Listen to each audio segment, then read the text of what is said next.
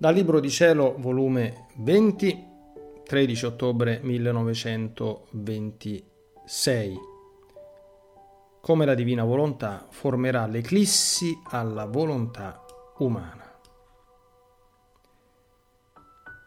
Stavo tutta fondendomi nel santo volere divino e mentre giravo in esso facendo i miei atti, il mio amato Gesù si è mosso nel mio interno e mi ha detto, Figlia mia, ogni atto, preghiera o pena che l'anima fa entrare nella luce della mia volontà diventano luce e forma un raggio di più nel sole dell'eterno volere.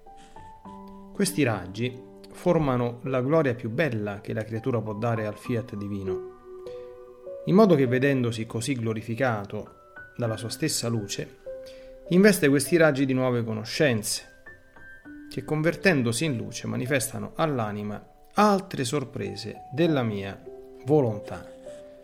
Ma sai tu che cosa formano queste mie conoscenze alla creatura? Formano l'eclissi alla volontà umana. Quanto più forte è la luce, quanti più raggi ci sono, tanto più forte la volontà umana resta abbagliata ed eclissata dalla luce delle mie conoscenze in modo che quasi si sente impotente ad agire e dà il campo all'azione della luce della mia volontà.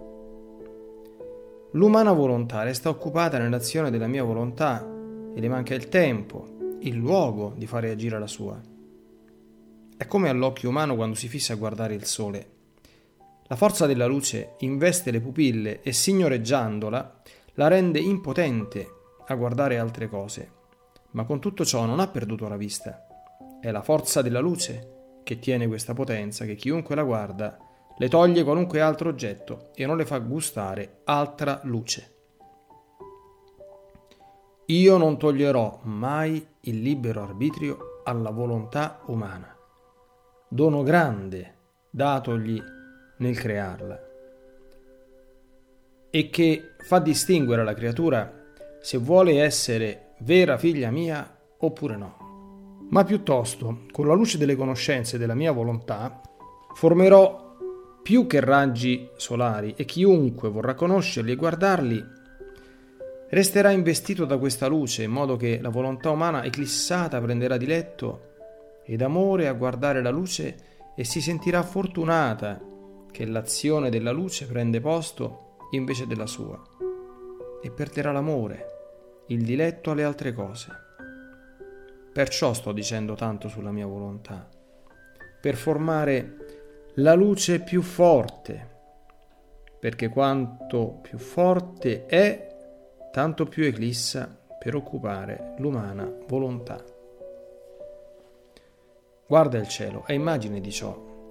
Se tu lo guardi di notte lo vedi tempestato di stelle, ma se lo guardi di giorno le stelle non esistono più per l'occhio umano ma in cielo sono al loro posto come stanno di notte.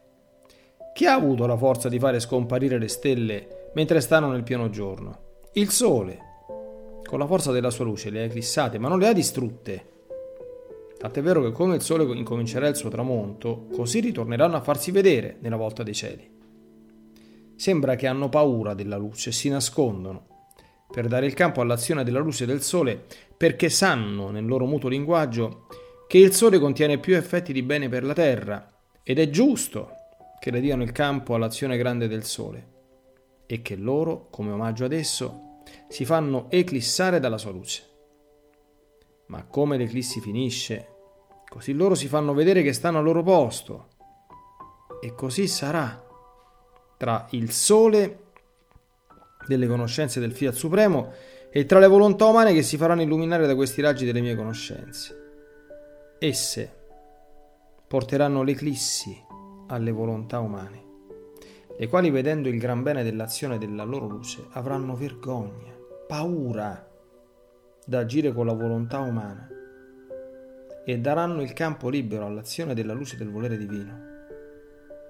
Perciò, quanto più tu preghi e soffri in esse, tante più conoscenze attiri a manifestarti e più forte si forma la luce per poter formare il dolce eclissi all'umane volontà.